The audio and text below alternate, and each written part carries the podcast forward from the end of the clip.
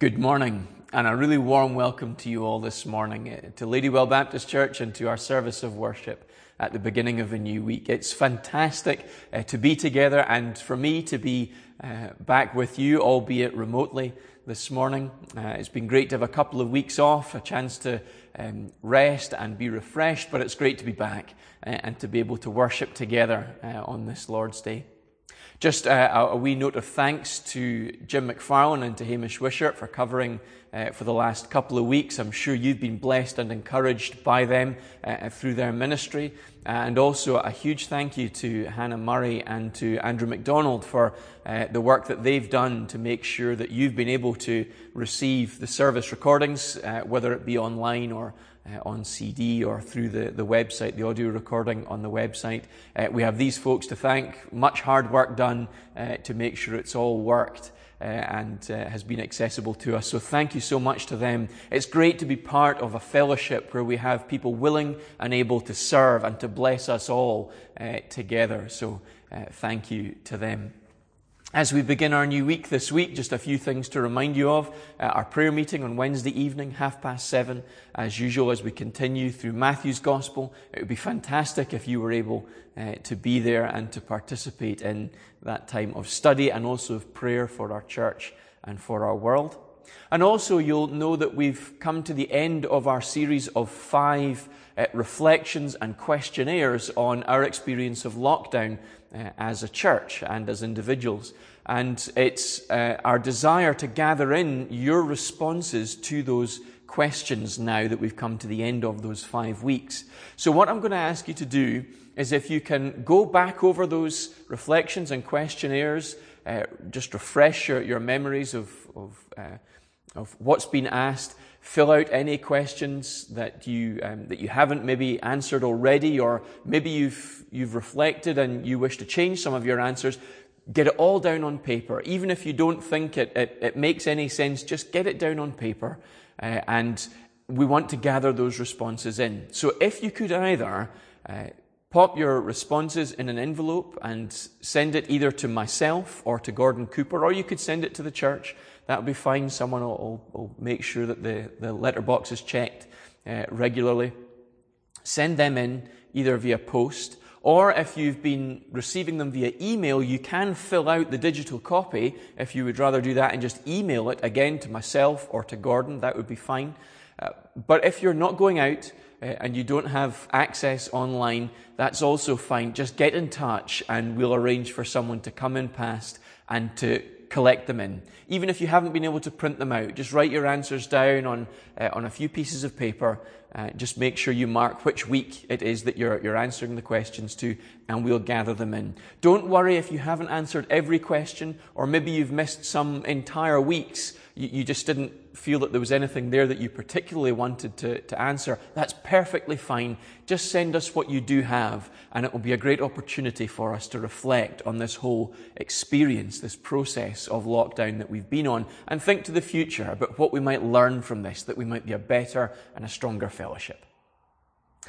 As we come to worship this morning, we're going to be continuing on in our summer series looking at the core of the Christian faith. We've thought about how, as a Christian people, we are defined by the Bible, how the Bible alone is sufficient to reveal who we are and our need of salvation and who our Savior is and what we must do to be saved.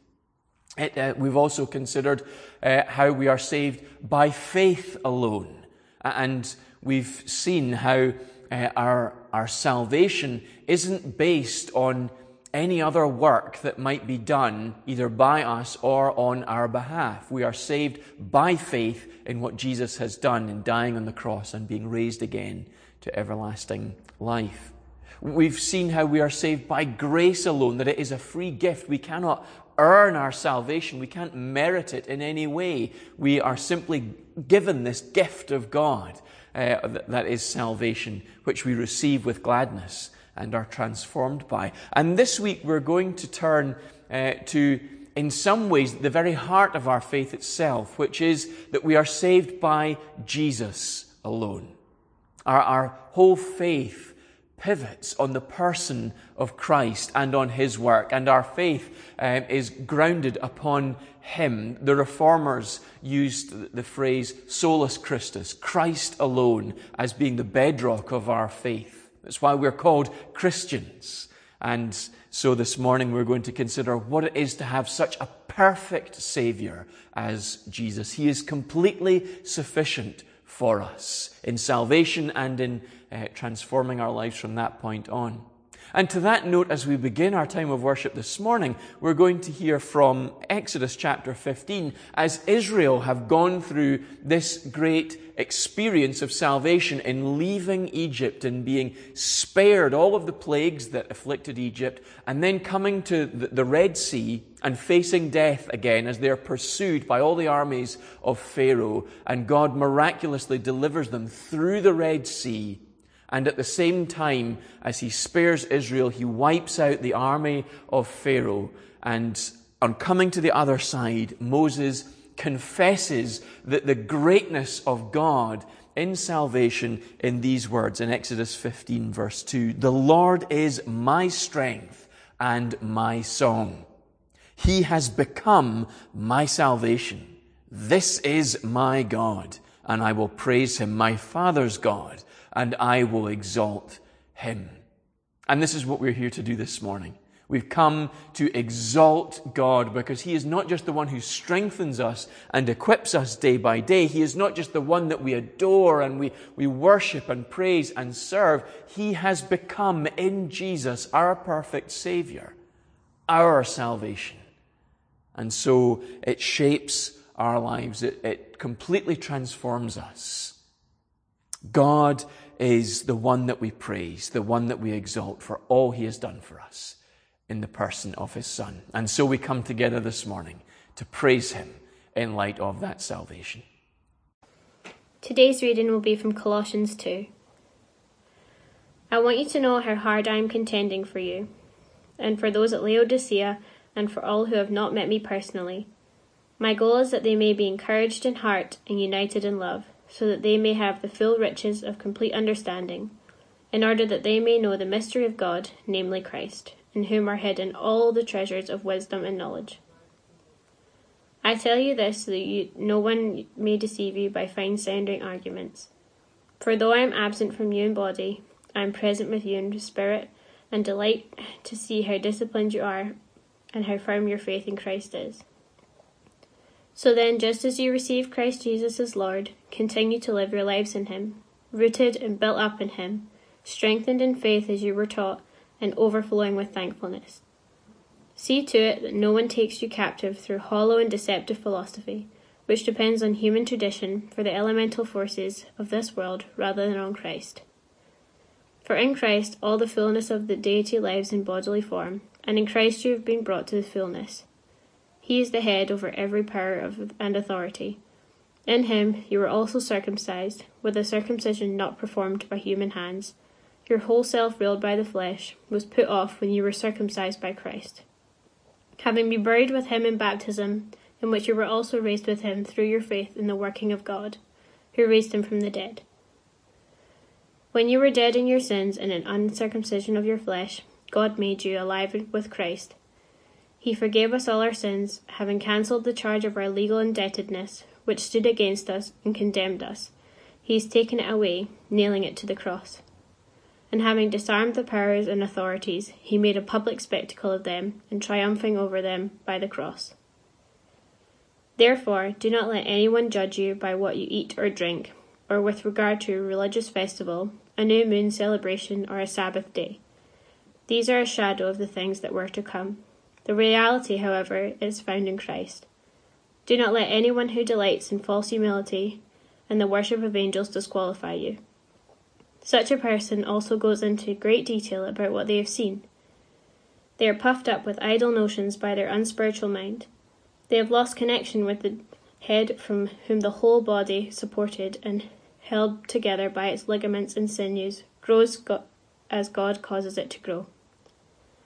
Since you died with Christ to the elemental spiritual forces of this world, why, as though you still belong to this world, do you submit to its rules? Do not handle, do not taste, do not touch. These rules, which have to do with the things that are all destined to perish with use, are based on merely human commands and teachings. Such regulations, indeed, have an appearance of wisdom with their self imposed worship, their false humility, and their harsh treatment of the body, but they lack any value in restraining sensual indulgence. Amen. Let's join together in prayer for our church and for our world. Let's pray. Sovereign Lord, we give you thanks for your word this morning.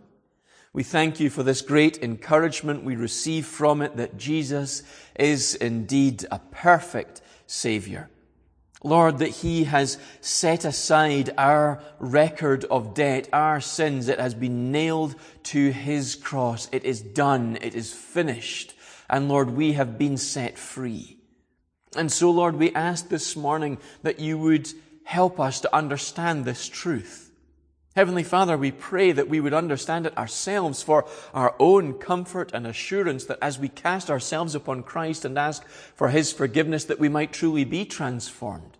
But we pray as well that you would help us to, uh, to understand this, that we might be sent out into the world to boldly share this good news of the gospel, that other men and women just like us here in Livingston might hear and be transformed also. For we long to have them, Lord, completely renewed shaped by this good news, washed clean and set apart, that your kingdom might grow in this place and that your glory might be proclaimed. Heavenly Father, we ask for Ladywell Baptist Church that you would be with us at this time. Many of us are continuing to struggle with this time of lockdown and the anxiety of not knowing how things will go.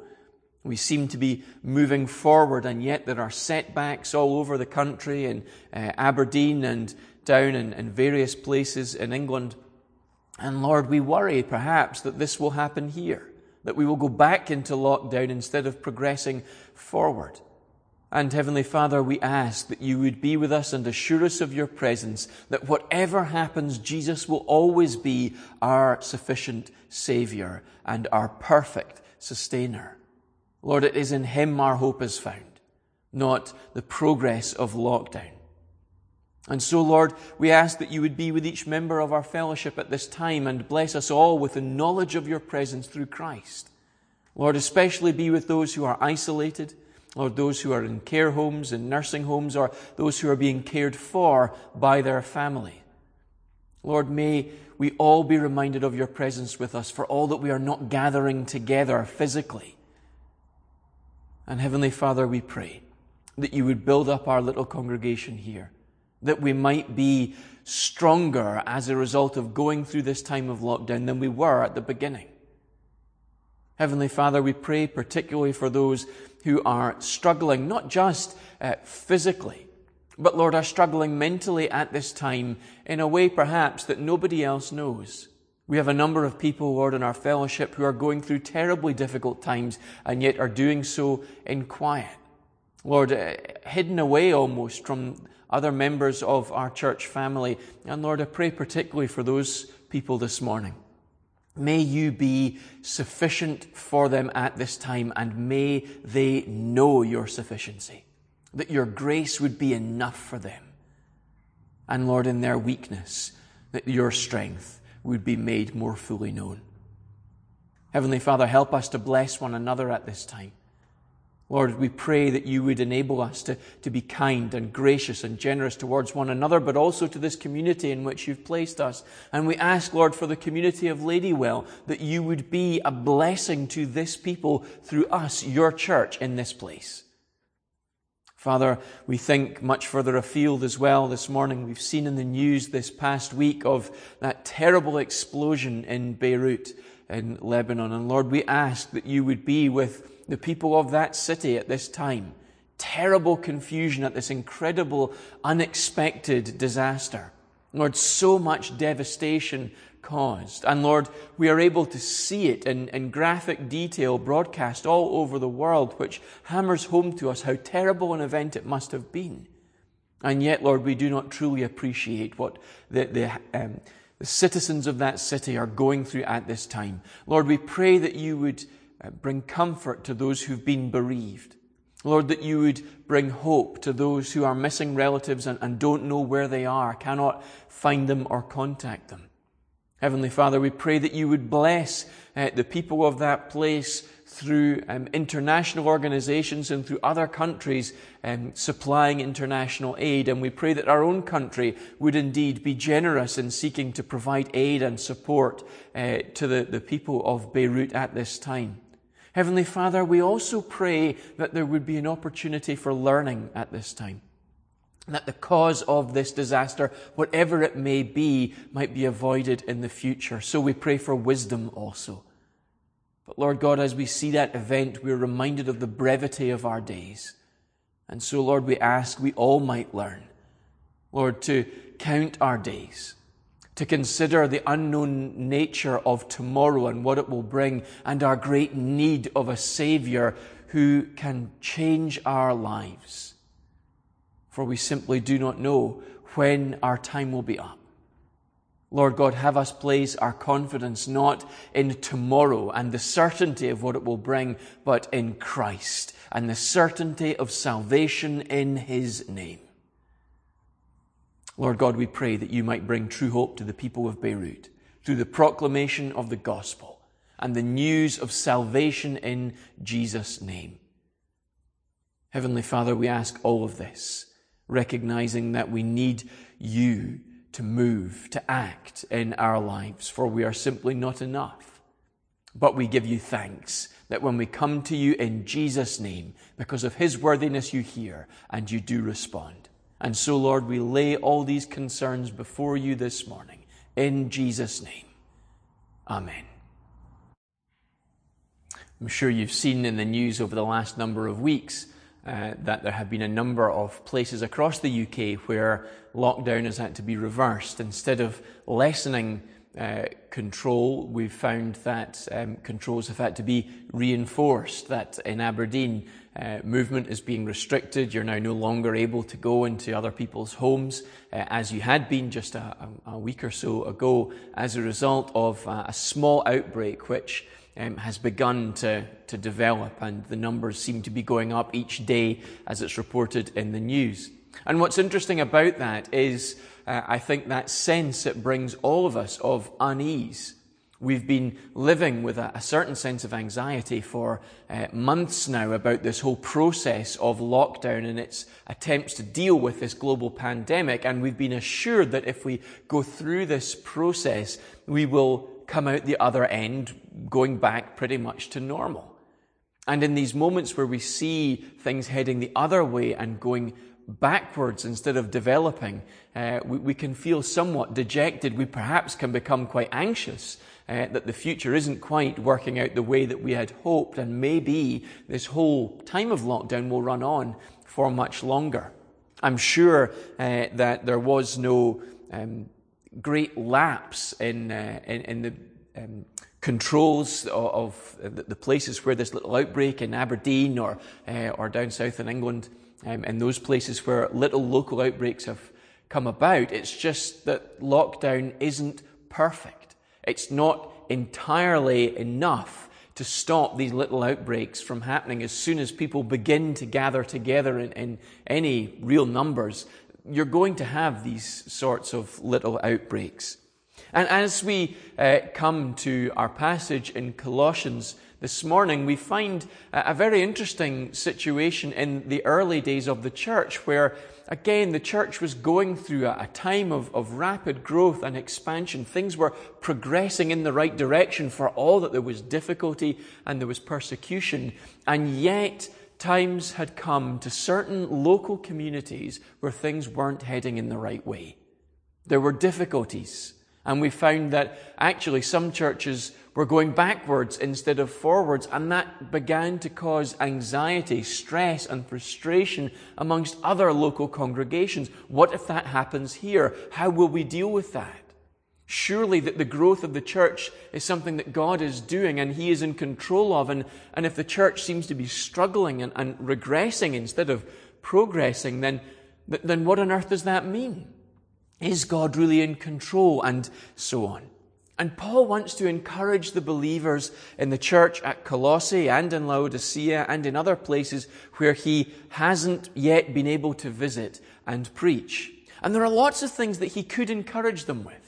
He could have talked about how there has been great church planting success in other places, how churches have been growing and, and, and doing well. People have been saved throughout his last, uh, his last missionary journey. He could talk about the faithfulness of other believers in the face of persecution and opposition and so on. And all of those things might have bolstered the church's confidence, might have inspired them to acts of greater sacrifice or, or service or whatever it might be. And yet, this isn't what Paul does. What Paul does is he reminds them that they are not enough in and of themselves. That church and the success, the growth of the church in the world doesn't rest on how well they do as individuals. Paul reminds them ultimately that Jesus alone is good enough for them, for their salvation, but Jesus alone is good enough for the church as it seeks to grow and expand and develop in the world. And the main reason for this, Paul says ultimately in this whole letter, but particularly in the first two chapters, is that Jesus is better than anyone or anything else. And if they forget that, they're going to wander off. They're going to go astray. They might succeed for a little while, but ultimately the church will falter and fail. They, as individual Christians, will falter and fail. What they need to remember is that Jesus is perfect, and they are not.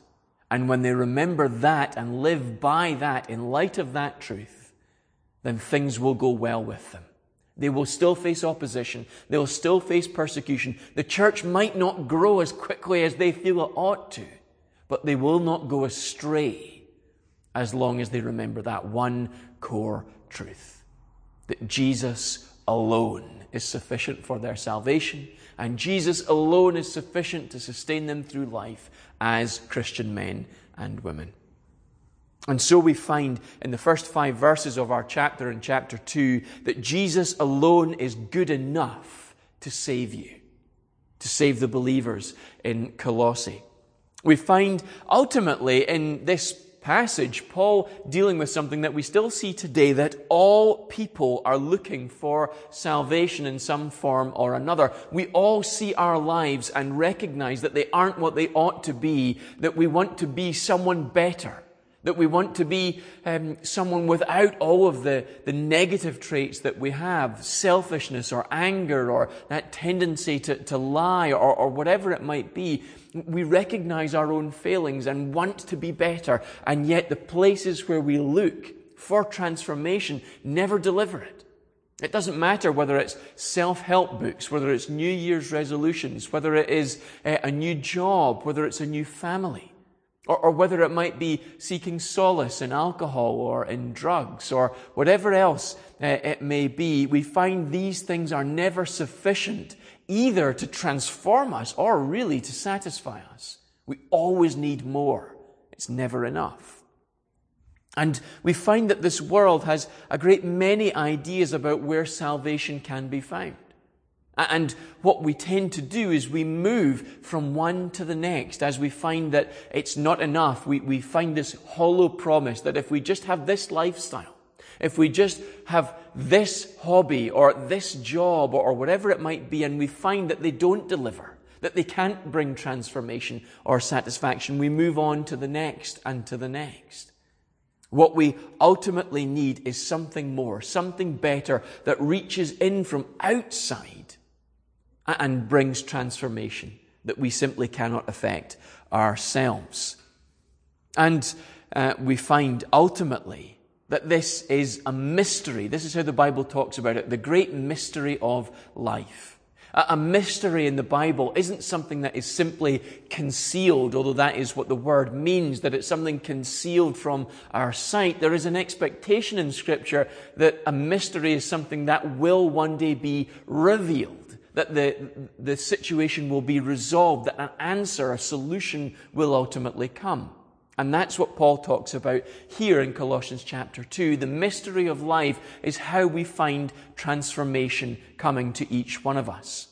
Steve Jobs, the, the boss of Apple, had a quote that he loved to use uh, of his um, a story actually about his predecessor um, at the helm of Apple after he'd been uh, booted out his predecessor used to say that Apple was like a ship with a hole in the bottom that I have to try and get pointed in the right direction. He always used this quote when he talked about how um, Apple w- was really struggling uh, in the 90s. He said the CEO of the company is saying it's like a, a, ship with a hole in the bottom that I have to get pointed in the right direction. Now, the, the, the CEO at the time had said that in an effort to convey this idea that the ship is struggling, but if I can just get it pointed in the right direction, then, then hopefully all will be well. We'll get it to the desired destination without any problem. But Steve Jobs liked to point out that a ship with a hole in the bottom is only, go, with, is only going in one direction,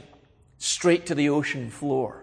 And that's where Apple was headed. It was going straight to the bottom. It was hemorrhaging money. It wasn't doing well and it was dying as a company. And he came back as this great savior from outside with an ability to see the problems in a way that people within the company simply couldn't.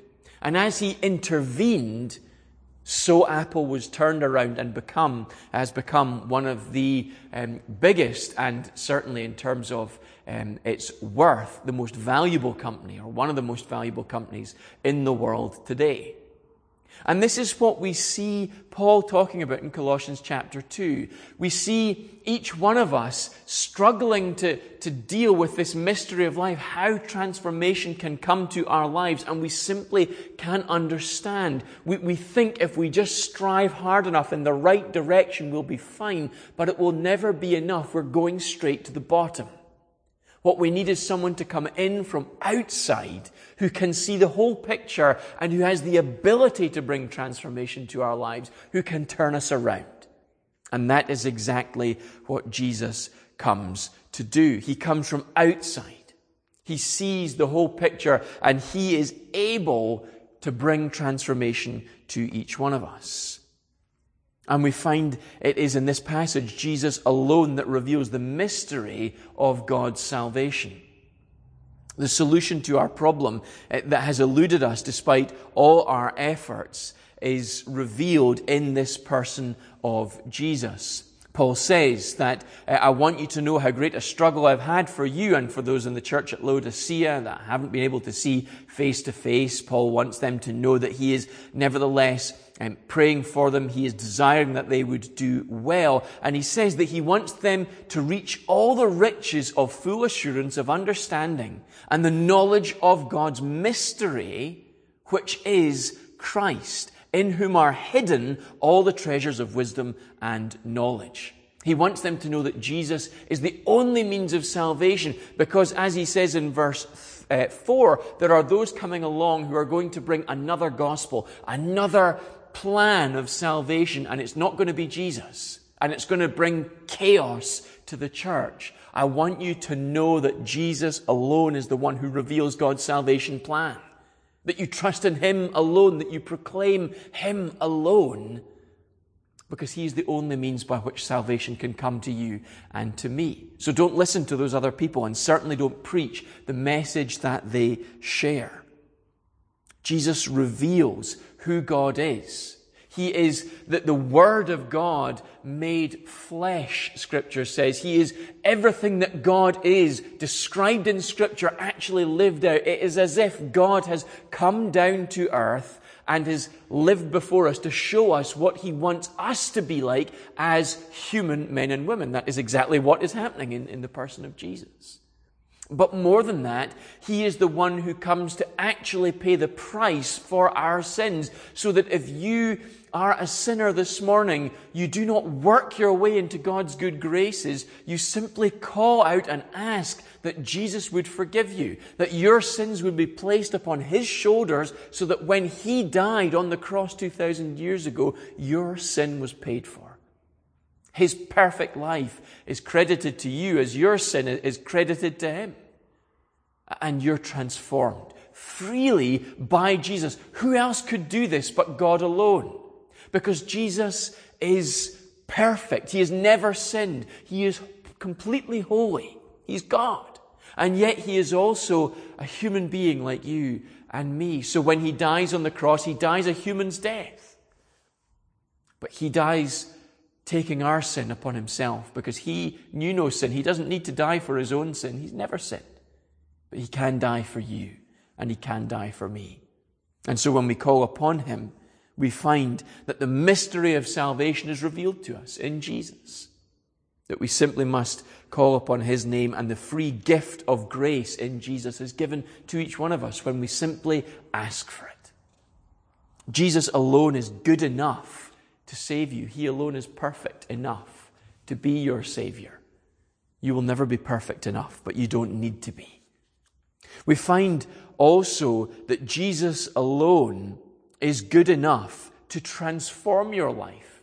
So as you call upon the name of Jesus and confess your sins and have them forgiven, have your life turned around to now face in the right direction by somebody bigger and better than you are, we find now that He is good enough, alone is good enough, to have you walk in that new way that He set before you in verse 6 through to 15. Anthony Daniels, who writes under the name Theodore Dalrymple, um, wrote a book a while back in which he really laments the state of our nation. He notes the cultural and social decline, and he says the UK is in dire straits, not because of its financial problems, but because of the way society just isn't working. We find that uh, the family unit has broken down and we see that um, communities are turning on one another. There is no sense of, of community cohesion anymore and, and our society is, is falling apart at the seams. And what's interesting is that Dalrymple can see the problem but he has no real idea of what the solution is. He comes up with all sorts of things like better education, a stricter morality that we should be teaching in schools, stricter parenting, and so on, but he fails to see that simply trying harder will never be enough. They're not going to solve the problems of society because the people who are striving to do these things themselves are flawed, will fail, will always fail. And so, however hard they might try, it will never be enough to bring transformation to a society. The, the, the society that he harks back to of um, the, the, a previous century is a society that wasn't transformed through the hard work of people, but was transformed by the presence of the gospel in its midst, by the presence of the church in its midst, as that shaped and defined our society. And our society is broken apart because the gospel, Jesus Christ himself, has been removed from the heart of our society. And we shouldn't look on, on the past with rose tinted glasses. Our society wasn't perfect. And certainly the church wasn't perfect. But whilst the church was still proclaiming the good news of the gospel across our society freely at every level of society, from amongst the poorest right through to the very upper um, class and the very heights of government, transformation kept coming.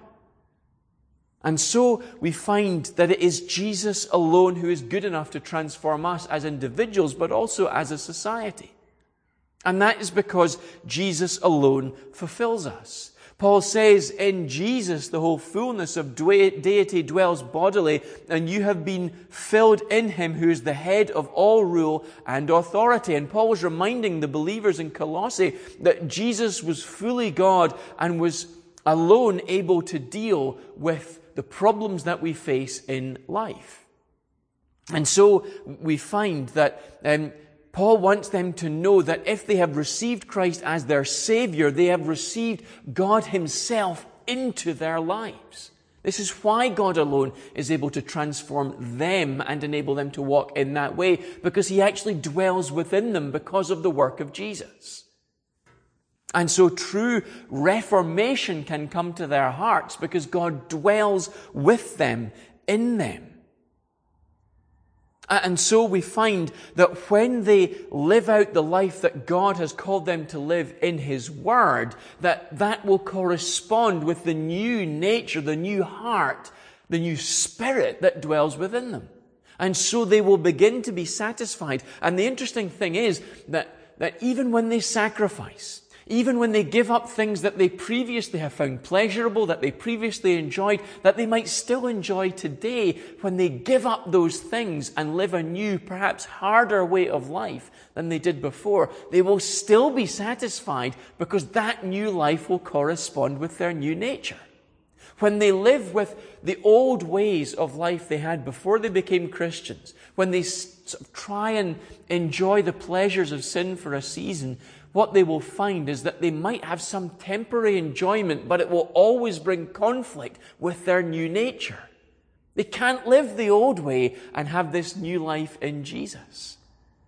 Jesus is their perfect Savior, but also their perfect sustainer. And so they must live in accordance with this new way for all that it might bring sacrifice and hardship and difficulty into their lives because it alone will bring true satisfaction because they've been made new. They're not the people they once were. The upshot of this for the Christian is in the words of Dick Lucas that in Christ we have all that can be ours this side of heaven. What a wonderful uh, little saying, a wonderful little turn of phrase. In Christ we have all that can be ours this side of heaven. There is nothing that can come against us that is beyond Christ's ability to deal with. But there is also nothing that we are called upon to sacrifice in this life for His sake that will result in our being any less satisfied with Him as our Lord and Savior. Because for all that we must lay aside some things, Jesus is still better. He is still worth more than the things that we've had to sacrifice. And it may be that we've had to sacrifice some things that are very uh, dear and precious to us. It may be that we've had to lay aside things that we desperately want to do. But the way that we view all the things we have in this life now is we view them through the lens of the life we have with Jesus. That His way is better. That His desires are better for each one of us. They have become our desires, however imperfectly at this point. And so the meaning and the purpose and the value we find in the things of this life has changed. And so the way we live our lives must also change and correspond to this new life we have in Jesus. If you knew somebody who wanted to uh, trained to be a surgeon, but all you ever saw them do was spend time with their family or watching telly or out in the countryside walking instead of studying medicine, what conclusions would you draw about their desire to be a surgeon? Would you want that person to operate on you? Almost certainly not. There's a big challenge for us to spend time with Christ, to, to lay aside time in order to grow in our faith, to lay aside the desires that this world imposes upon us and, and devote ourselves to following Jesus, and that life will be costly. And yet, when we do so, we find that this expresses the faith that we've been given as a free gift by Christ we find that the reward of that way of life is actually knowing Jesus better, serving Him more faithfully, and glorifying Him more abundantly in all we do. We are being trained in that way of living for the kind of life we are to have, not just now, but for all eternity. It speaks of the desire we have to be a certain person, to be a Christian, a follower of Jesus, a son or a daughter of God. And so we find Jesus fulfills us and that reorientates our desires as well as the way we know we ought to go in this life. We find Jesus also gives us a new family. And this new family is better. That is not to do down in any way the family unit which God Himself has created and ordained and has said is for our blessing. But we find that we are adopted into the family of God. And this family covers the whole earth, people from every tribe and tongue and nation.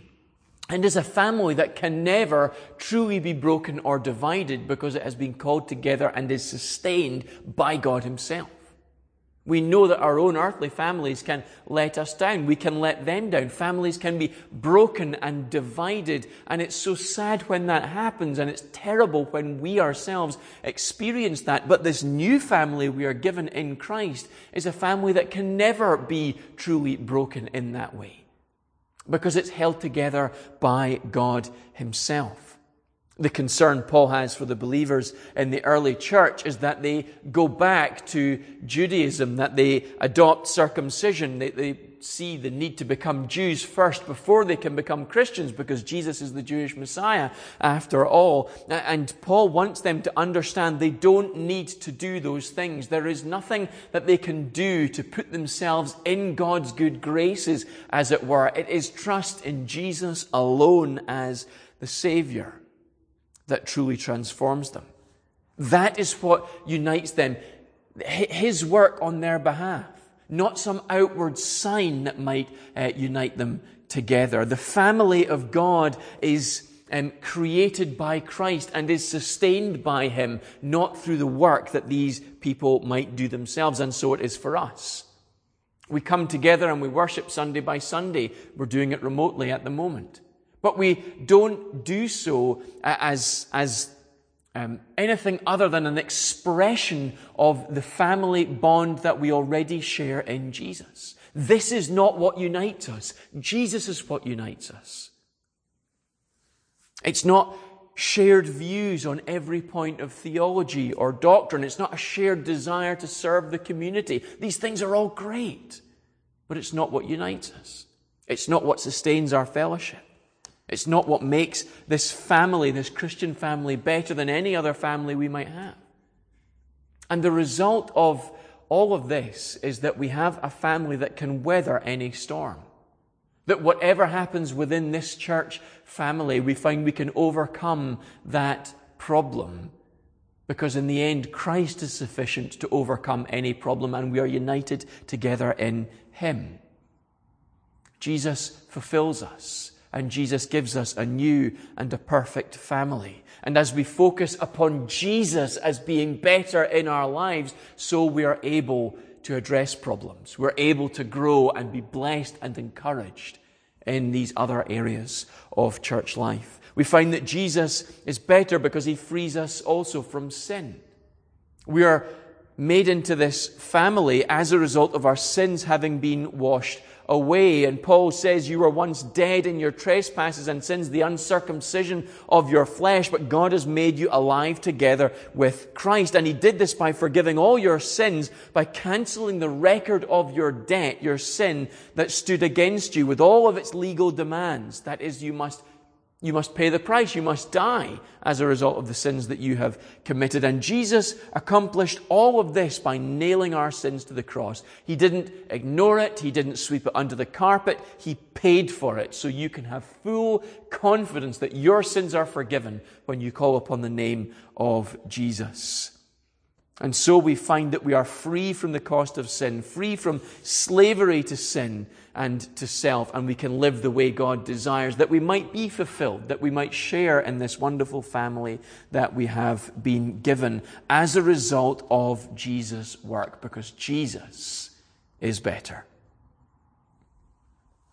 And this is how we are changed and transformed. This is how our church will grow by focusing on the sufficiency, the perfect work of Jesus. Jesus alone is good enough. And we find that Jesus alone is good enough also in verses 16 through to the end of the passage to sustain us in that way. It's not just that He alone is sufficient for our salvation. It's not just that He alone is sufficient to see us um, continue on um, in this new life with this new family and, and so on to bring that um, sense of transformation to each one of us. Jesus alone is sufficient to sustain us in walking in that way. Each one of us has experienced a feeling, I'm sure, of weariness in the Christian life that, that so many things keep going wrong. We're, we're Christians, we know we're Christians. We know that we have been transformed by Christ, and yet just an insurmountable mountain of stuff has been deposited in our lives that we just, it's just one thing too many. How on earth can I cope with all of this going wrong in my life? And yet, Paul says to the believers in Colossae that if you try and do this on your own, be sustained by your own strength, you are going to fail. You must remember that Jesus alone is good enough to sustain you because one day your strength will fail. He says, Therefore, let no one pass judgment on you on questions of food or drink or with regard to a festival or a new moon or Sabbath. These are a shadow of the things to come, but the substance belongs to Christ. Let no one disqualify you, insisting on asceticism, the worship of angels, and so on, going on about um, in detail about visions and, and being puffed up without reason by his sensuous mind, and not holding fast to the head, from whom your whole body, nourished and knit together through its joints and ligaments, grows with a growth that is from God. All of that is Paul saying. There are all sorts of things other believers are going to expect you to do. And when you go through difficult times, it may be that people are going to say, well, you're going through difficult times because you're not observing all of these things that you ought to observe. They're going to judge you and they're going to say you're not good enough as a Christian. And it's right that you go through hard times because you're just not good enough as a Christian. And Paul says that's not how this works. God alone is sufficient to sustain you through all the hardships of this life. It's not about how well you do, although of course it's important that you strive to live for God that you strive to know Him more and love Him more. But God alone is the one that's, that will knit you together and will nourish you and will strengthen you. So cling to the head of the, the body, that is Jesus. Cling to Him. He will guide you and lead you through. And what God is saying here is that you will be sustained and will be enabled to be faithful in times of hardship as you cling to Jesus. He's not saying that everything will be um, transformed and you'll never experience anything but blessing and joy uh, and good things. He's saying that you will certainly experience hardships, but as you do so, you will have the strength to face them as you cling to Jesus. And then he goes on in verse 20 and says, If with Christ you died to the elemental spirits of the world, why, as if you were still alive in the world, do you submit to regulations? Do not handle, do not taste, do not touch. He says these things have an appearance of wisdom in promoting self made religion and asceticism and severity to the body, but they are of no value in stopping the indulgence of the flesh. Paul says you're never going to defeat sin in your life. You're never going to be sustained in the Christian walk if you try and do it yourself according to the wisdom of the world by disciplining your bodies physically, he's making reference to here, which become, even in the early days of the church, uh, a key element of the Christian life, that you uh, must deprive your body in an effort to be more holy. And Paul says it doesn't work like that. Simply denying yourself food or going out and living like a hermit in the desert isn't going to make you automatically more holy. What you need is to cling to Jesus. So don't trust in tradition to make yourself more holy. There's nothing wrong with traditions. And, and Paul makes uh, use of, of traditions elsewhere in reference to other churches to say that, that you know, these things are good for the discipline of the church body together, but they're not going to sustain you because you're not perfect. And traditions aren't always perfect. And we're going to get it wrong if we just focus on what we eat and on what we drink and on the way that we live our lives every single day. What we need to do is doing everything for the glory of Jesus and focusing on Him. If what we want to do today can glorify Jesus, then we go and we do it. If there's no possible way that a course of action or speech or thought could ever glorify Christ, then we ought not to do it. And Paul says if traditions are standing in your way, then move on. Ignore them. It is not all about traditions. Augustine once said, Love God and do as you please. And this is the great liberty of the Christian life that as we love God, so we will study His Word more. We'll understand what He wants us to do and say and think, and we'll pour ourselves into obedience to what God has said in His Word the more we love Him. And that's exactly what Paul is saying here. It's not about constructing a shell around your life of traditions and saying, as long as I do those things, I'll be fine. It's about saying, I want to pour myself into the, the study of God's Word, into being obedient to what God has called me to be, and asking Christ to give me the strength through His Spirit to, to live this way. And when I do that, however hard it may be, however difficult life may be, I know I will always be kept in the right way because Christ is the one who is leading me through His instruction. Christ is the one who is empowering me through His Spirit. And even when everything in my life falls to bits, I know ultimately that I'm still walking in faithfulness if I'm walking in this way. So we don't need to trust traditions to keep me right. We need to trust in Christ. That we don't need to trust in our experience of God. And this is a big challenge to us today because so much of our, our lives are about the experiences we have, about feelings. Our whole society works on, on how I feel today.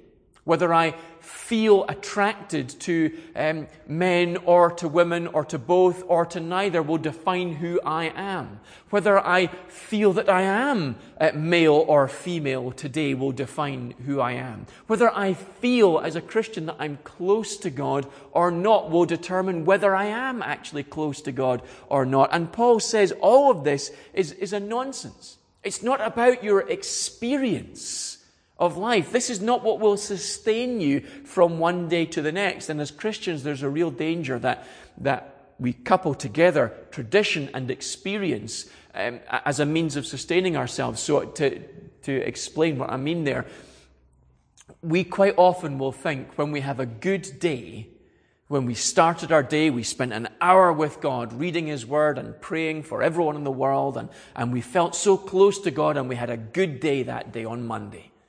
But then on Tuesday, we slept in, our alarm went off, we're running late, we didn't have time to spend with the Lord, so we got up and we just crashed through the day from one calamity to the next. We come to the end of that day and assume we had a terrible day because I didn't spend that hour with the Lord. Now, it's good to spend time with the Lord. It's essential that we spend time with the Lord.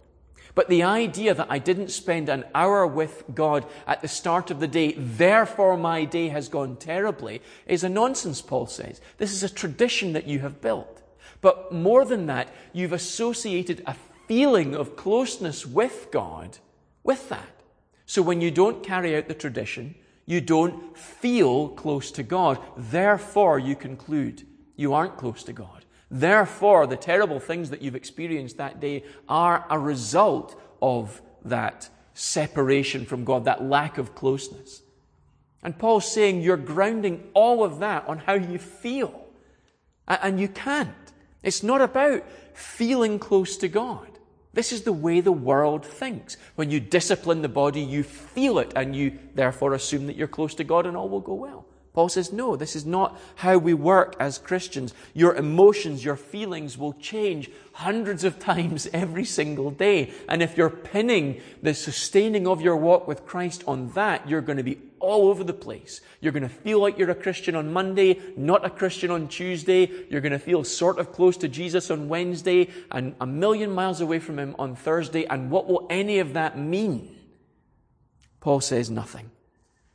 What we want to do, rather than focus on experience, on emotion, on feeling, is focusing on Jesus himself, for he is the head of the church. He is the one through which all the, the nourishment and strength uh, comes for the church. He is the one through whom guidance comes for the church. As the body is guided by the head, so we are guided by Christ. And if we don't focus on that, we're going to be in trouble. Alistair Begg once um, talked about that in an experience he had when he went to a church um, on one of those Sundays he had off. And, and the guy leading worship opened worship by asking everyone, How do you feel today? And he's, Alistair Begg said, What kind of question is that? I spilled my coffee and I kicked the dog and, and I, I, didn't spend time with the Lord reading the Bible this morning. I feel like a wretch this morning. What do you have for me in worship? And the answer is nothing. If it's all about how I feel, we might as well just go home now. Instead, he says, Ask me what I know about God, about the truth of God's word, about what Jesus has done for me. Help me to worship on the basis of what I know, because that will always be true regardless of how I feel. And this is exactly what Paul is saying here. Our experience, our feelings are not what it's about. It's what we know to be true about God. That is what sustains us moment by moment because Jesus is better. Better than your emotions, better than your feelings, better than your traditions. And we find that because Jesus is better, He will sustain us when our abilities fail. In the end, we know that we are just not strong enough, not clever enough, not good enough. Martin Luther talked about that when he said that even if I go into a monk's cell with nothing else to tempt me and to lead me into sin, I will still find sin in that cell because I am there in that cell. I bring it with me wherever I go. I am not strong enough to defeat sin myself by constructing rules or by denying myself. I need a perfect Savior. I need to submit myself to Jesus. And that is what Luther recognized he needed and what we needed. And that's what Paul is calling the believers in Colossae to here. We simply will not be able to do it ourselves, but because we are made free by Christ, we are able to go into all the world and proclaim the good news of the gospel, freedom from slavery, captivity to sin and death because of what Jesus has done. As Christian men and women, we have hope for our world, and that is that Jesus alone is sufficient for us, sufficient as a savior sufficient as one who transforms us and brings true change to our lives, sufficient as one who will sustain us every day, despite the fact everything else is going wrong. Jesus alone is enough for us. And so Paul says, Cling to Him. Focus on Him. Love Him. Serve Him. Worship Him. Know more about Jesus. Not just about the Christian faith, not just about the church, but about Jesus, who sits at the heart of it all. Jesus will be enough for us. So let's come together this week under the name of Jesus and love Him and worship Him as our all sufficient Savior and Lord. Amen. It's great for us in hearing God's word to be able to then respond in some practical way together this morning. And as we've considered Jesus, our perfect, our sufficient Savior, we're going to come around the table now and we're going to celebrate in a time of communion just how good a Savior Jesus is for each one of us, how perfect He is, and how much we adore Him for all He's done for us. Communion is an opportunity for all those who truly believe that Jesus lived, that he died um, in payment for our sins, that he was risen again to new life as uh, a sign of the acceptance of God, of his sacrifice on our behalf. And if that's not you, if you don't believe those things, then we would simply ask that you don't participate in this time together. But if you do, regardless of uh, your age or, or, where you live, where you're from this morning, uh, you're more than welcome to participate together with us in this celebration uh, of the sacrifice of Jesus on our behalf, that we might be free from sin to glorify God forever. You might want to pause the video at this point to get some bread and something to drink uh, as we prepare to celebrate uh, in this part of our service. As we come to the table this morning, before we uh, eat and drink, we hear from God's Word that the passage immediately before the one we've just considered in, in Colossians 2. In Colossians chapter 1, reading from verse 15, we hear that Jesus is the image of the invisible God, the firstborn of all creation. For by him all things were created in heaven and on earth, visible and invisible, whether thrones or dominions or rulers or authorities. All things were created through him and for him and he is before all things, and in him all things hold together. And he is the head of the body, the church. He is the beginning, the firstborn from the dead, that in everything he might be preeminent.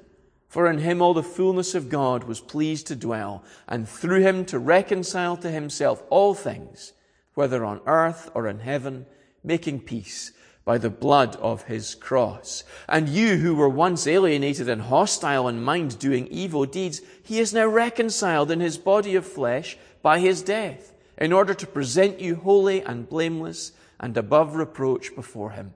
If indeed you continue in faith, stable and steadfast, not shifting from the hope of the gospel that you heard, which has been proclaimed in all creation under heaven, and of which I, Paul, became a minister. Paul is saying in this passage that um, God, in sending Jesus to die on the cross, confesses for you and for me that we are simply not good enough to live lives worthy of God, of being in His presence. We constantly fail. We constantly frustrate Him as a holy God, a perfect God, because we sin all the time. And the more we try and save ourselves by doing good things, the more we sin and the more distance uh, we place between us and Him. We need someone perfect to come and lift us from where we are and transfer us to, to where we need to be to glorify God, to be satisfied and fulfilled in Him as we've considered already this morning. And Jesus is God's confession that we are not enough, but He is.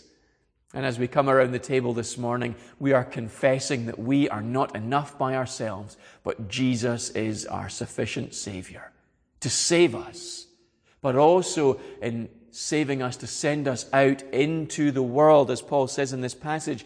Jesus is reconciling all things to himself, bringing all things under his royal rule, and we're a part of that.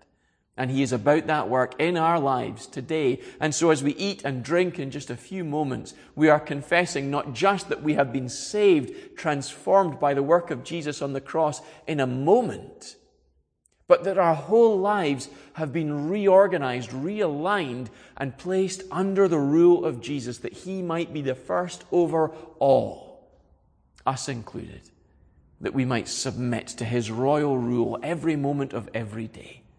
And we're preparing to do that in this coming week as we eat and drink together. So, as we prepare to come around the table, let's spend a moment in prayer reflecting on this past week, perhaps, on this week to come, on our failures, but also in the triumph of Jesus as our perfect Savior. Let's take a few moments as we consider the power of Christ's glorious sacrifice that can so radically transform you and me. Let's pray together. Heavenly Father, we come before you this morning confessing that we are a flawed, an imperfect, a sinful people in need of a powerful Savior because we're not enough. And we thank you, Lord, in recognizing that you have sent Jesus to be our Savior, that when He died on the cross of Calvary, He died a perfect death so that, Lord, when we confess our sins and ask that you would save us, every one of our sins, past, present, and future, has been paid for by that work of Jesus, and we have been set free.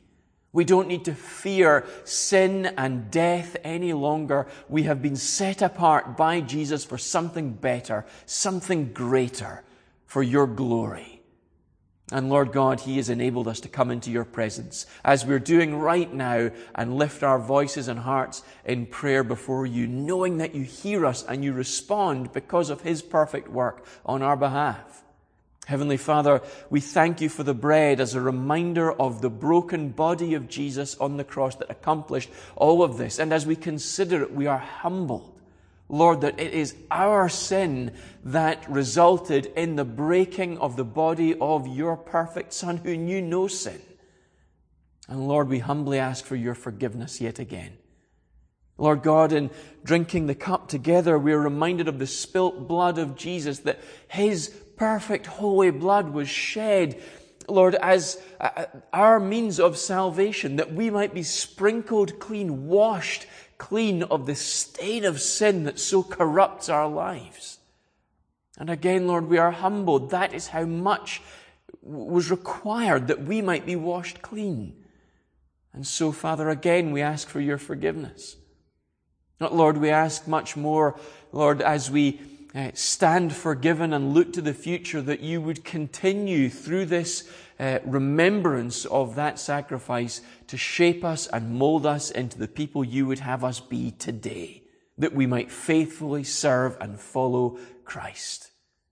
Lord God, we pray not just for ourselves, but for all of those in Ladywell Baptist Church and in Scotland and across the rest of the world. Lord, as we gather on this Lord's Day and as we celebrate around the table, Heavenly Father, each one of us longs to be your children, longs to be uh, faithful. And so, as we remember the sacrifice of Jesus, Lord, work in each one of us to that end. We ask it all, Lord, for your glory and for Jesus' sake. Lord, we ask it all. In Jesus' name we pray. Lord, we ask it all in the perfect name of Jesus. Amen. As we come around the table, we remember that on the night Jesus was betrayed, he took bread. And when he had given thanks, he broke it and said, This is my body, which is for you. Do this in remembrance of me. We'll eat the bread together in remembrance of Jesus' broken body, broken for you and broken for me.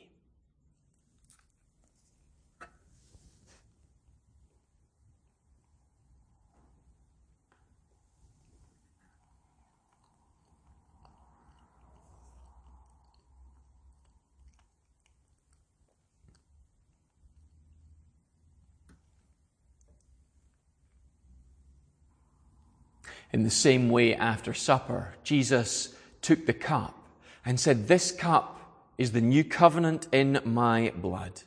Whenever you drink it, do this in remembrance of me.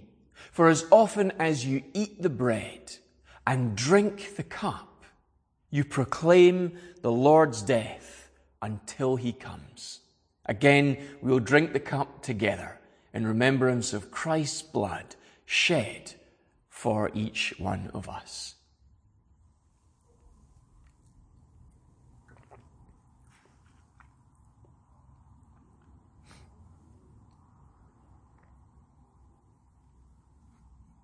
Let's pray. Loving Heavenly Father, we thank you. We thank you, Lord, that we are not just uh, an individual um, Lord, saved by, by some work that we might have done, Lord, always questioning whether we've ever truly done enough. Lord, always wondering if we will one day um, sin just that little bit too much and undo the salvation that we have worked up in ourselves. Lord, we thank you that you confess clearly in your word our work will never be sufficient for our salvation, but Jesus is our perfect Savior. And so, Lord, we thank you that we can never put ourselves in a position where we out sin the grace of Christ. Lord God, we thank you that Jesus' death on our behalf covers all of our sins. Lord, it frees us from that treadmill of constantly trying to work up enough good works, Lord, that we might feel justified. Lord, we thank you that we have been set free to serve you and to glorify you because of the perfect sacrifice of Jesus. And so, Lord, we ask that you would remind us of that daily as you send us out into this coming week. Father, remind us every moment of every day that Jesus is our perfect Savior and so, Lord, we are able to go into this world and tell others, just like us, that it doesn't matter how much they have failed, how many times they have failed. Lord, Christ is enough for them. He is enough to pay for all of their terrible deeds, however awful they may be. Lord, there is none that is beyond the saving work of Jesus. And so, Lord, we pray that you would send us out with this message of hope for our world. And we pray as well, Lord, not just for uh, ourselves here in Ladywell, but for our sister churches in West Lothian, particularly those churches uh, in Dedridge and in Broxburn. Lord, we ask that you would be with them, that you would encourage them. And Lord, as they confess Jesus as their perfect Lord and Savior, we might be reminded we are all united together by His blood to serve and worship you in this part of the world. And so, Lord, we pray that you would empower and equip all of us to that task. Heavenly Father, we thank you that we are all one in Jesus. And so, Lord, we pray as we prepare to go out into this coming week that you would send us out as one people with one Savior and one purpose in mind to glorify you in everything we do, say, and think. And Heavenly Father, we ask it all not because of our own worthiness, but we ask that you might hear and respond because of the perfect worthiness of Jesus, our Lord and Savior. In Jesus' name we pray. Amen. And now, as we ready ourselves to go out into the coming week, I want you to go knowing the grace of God, Father, Son, and Holy Spirit. And may you grow this week in the knowledge and in the grace of our Lord and Savior Jesus Christ. To him be glory both now and until the day of eternity. Amen.